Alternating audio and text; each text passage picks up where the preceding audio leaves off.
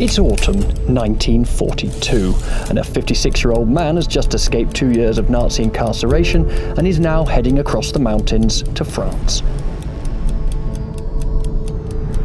In his satchel, he carries a top secret dossier detailing the dire state of Germany's economy, and in his head, he carries the evidence of her complicity in one of the worst crimes in human history. But he's also just hoodwinked one of the most powerful leaders in Hitler's Reich, and so there is a staggering price on his head.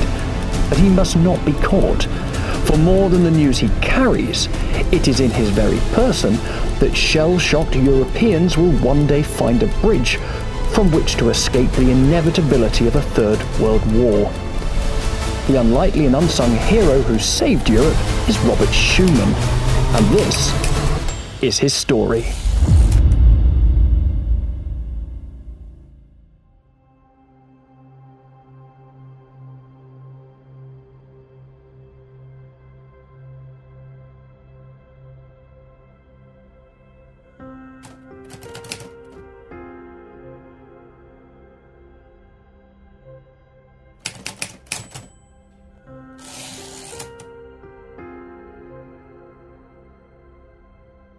My hometown of Cockermouth in northwest England.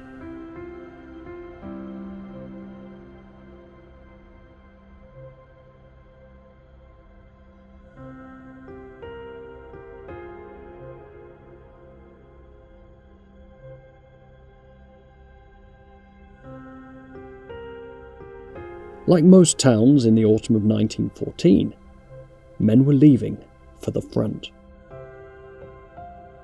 Over a hundred young men marched on this main street and left for the continent in order to defeat German military imperialism. Not one of them would return.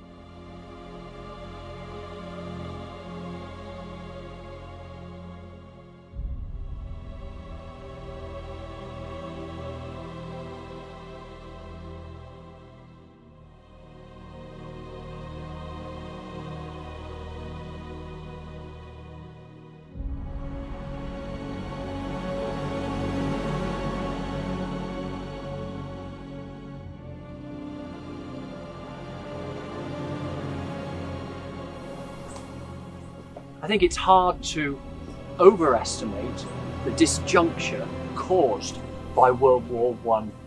One artist and writer, Percy Wyndham Lewis, said the war was like a solid black mass that cut off all that came before it.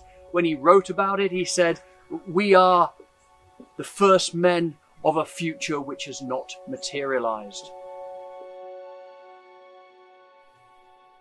Let's think about that for a moment. The guiding myth of modernity, the great promise of that noble secular humanist tradition, was unilinear progression and endlessly perfecting society, education, scientific technique, leading to prosperity and to peace.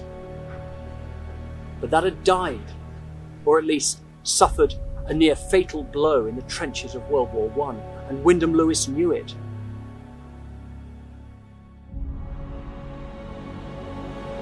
As Wyndham Lewis perceived, these first men of the future, these maimed and disillusioned Europeans for whom the future had not materialized, were the first postmoderns. For them, the idols of the Enlightenment had begun to crack and fragment, to tumble and fall. One of the ways to understand the radicalism of the 20s and 30s is to see that those shell shocked and maimed frightened Europeans were desperately trying to hold together the central myths of modern civilization. Wyndham Lewis, like the majority of the mainstream British media, succumbed to the Carlylean myth of the great man, as Hitler and Mussolini arose and strode the world stage. I uh, just got a copy of Mussolini's autobiography, and you can see the glowing reviews from the London Evening Standard and the Daily Mail. A masterly portrait, says the Evening Standard. A remarkable document, says the Daily Mail. Wyndham Lewis, like those men of the 1930s, would all rue the day they gambled on the strong man of history.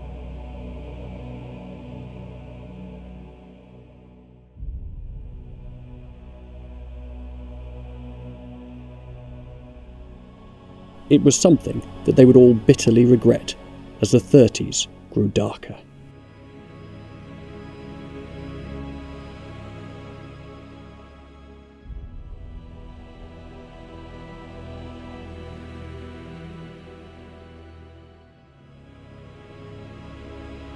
So, really, these men of 1914 were marching into a new epoch with little or no awareness.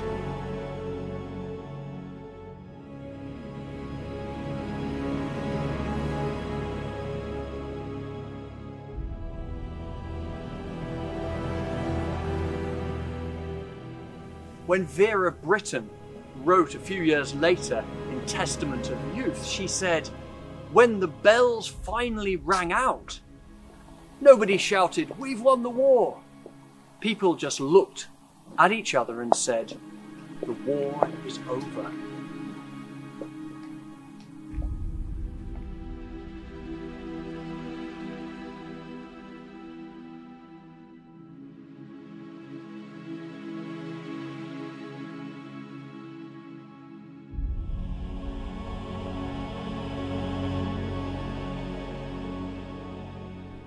Even on the 11th day of the 11th month, on that very last day of the war before noon, nearly 11,000 men were killed and wounded.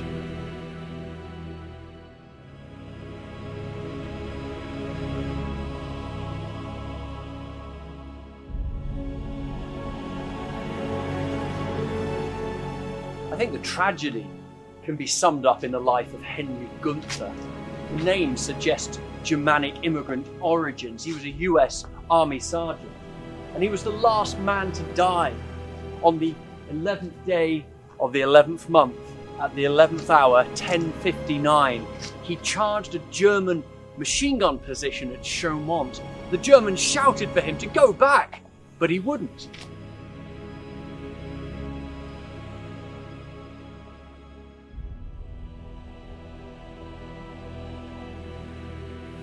We stretch it to say that Gunther may have been shot by, at least symbolically, a distant cousin? Maybe he shared the same name as the machine gunner. Maybe they shared the same great grandfather. That's the tragedy of European war.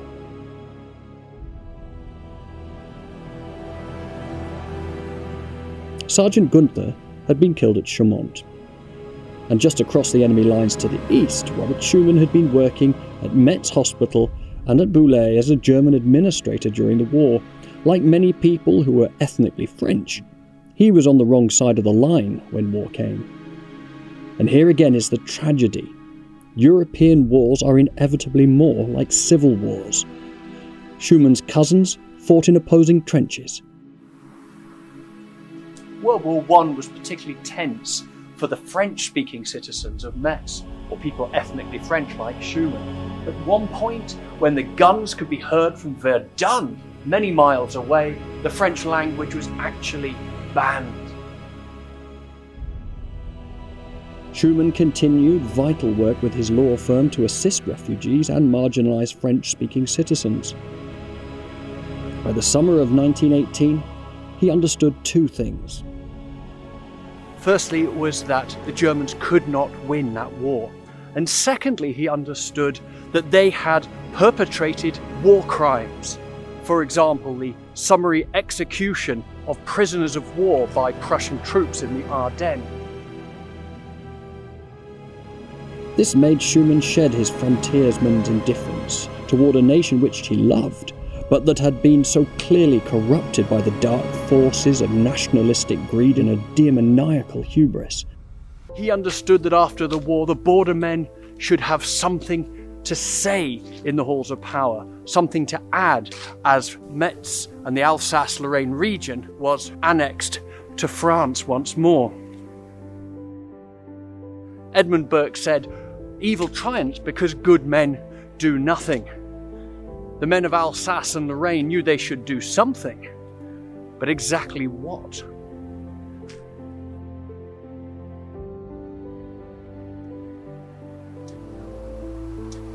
Of course, after the armistice, Schuman became a French citizen overnight as the border moved 70 miles to the east. And of course, then also came French reprisals against German citizens. 120,000 of them had to actually leave Metz. And then, of course, in came the flood of French expats, hoping for redress, hoping to scrape back 50 years of German culture. Far away from the laissez faire nationalism of Paris, the border people of Alsace and Lorraine were left to find a way to live together with former enemies. As could be expected, many innocent people were caught in the crossfire of a new pernicious culture war. Moderating voices and administrators were definitely needed. So Schuman, after the war, joined the URL, the Union Republique of Lorraine. It was a Christian Democrat party and it united French and German citizens with the hopes of finding a common uh, political settlement together. Now, it was something his church had been doing all along. Remember, he went to a St. Martin's was a bilingual church. They had worshipped together during the German occupation, and now they would do the same under French rule. It was now time for the URL, at the rough end of regional politics, to catch up. And in 1919, 22 other deputies were sent to Paris. And Schuman was under no illusions about that. Writing to a close friend, Henry Eschbach, he said, Politics remains for me a great lady of dubious reputation who often endangers her friends. Henry was the one who had encouraged Schuman not to enter a monastery, but rather become a saint in a suit. They had met while studying law at Strasbourg. Like Schuman, a medical exemption had led Henry toward an administrative occupation during the war. Henry had been a notary in Colmar but was sent to the Russian front, and after the war, taking his own advice to become un saint en vêtement, Henry also dedicated himself to public service. He eventually became president of the Alsace Lorraine Administrative Court. And along with his friend Robert Schuman, took a keen part in the commission to harmonise the French civil and commercial codes within the formerly German Alsace Lorraine region. These became known as the Lex Schuman. In 1919, Schuman and 22 deputies of the border region were called to move to the capital to take their seats in the National Assembly. It was an historic moment for France. Many had waited 50 years to see this, but for Schuman the move to Paris was undertaken with unease. He knew he could never be a, a big player within the metropolitan urban elite. He had no friends in Paris and he knew that the peculiarities of the Lorrainers, these border people, would be almost as obnoxious to Parisians as the Germans had been. Like most politicians, he was teased by the press and surely must have been an unusual specimen in the corridors of power. His Catholic piety was forefront, his baldness depicted as a tonsure in the cartoons, which labelled him as the man in the invisible cassock.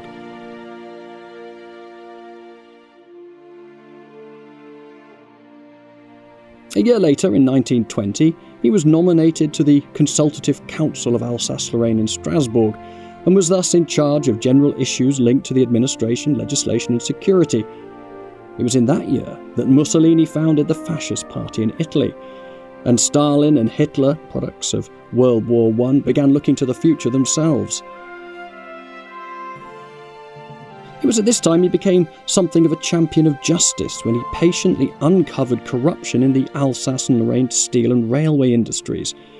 The quiet lawyer didn't mind stepping into the bear pit to face down France's biggest single private employee, the all powerful de Wendel family.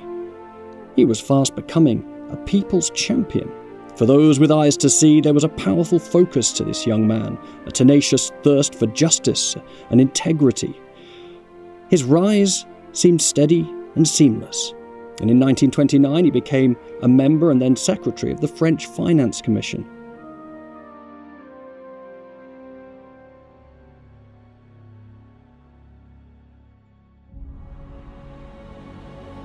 But as the 20s rolled into the 30s, the Third French Republic, what one writer called the reductio ad absurdum of democracy, was in very deep trouble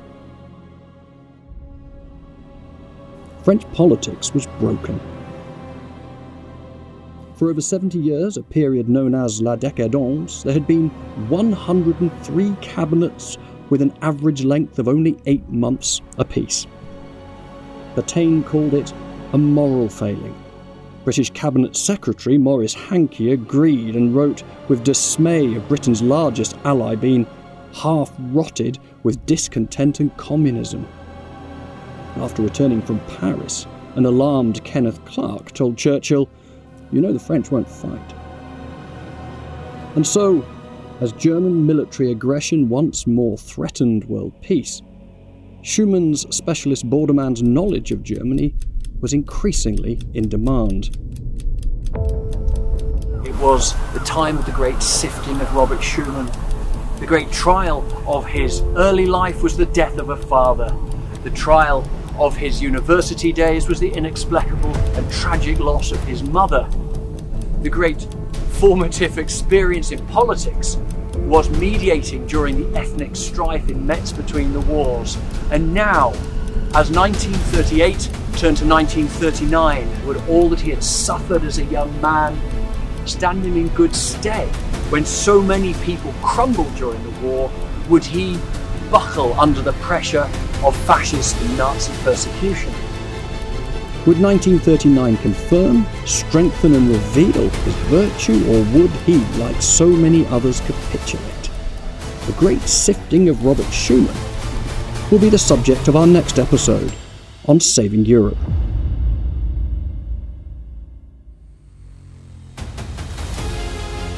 If you enjoyed this episode, then please show your appreciation with a comment and perhaps even subscribing to the channel.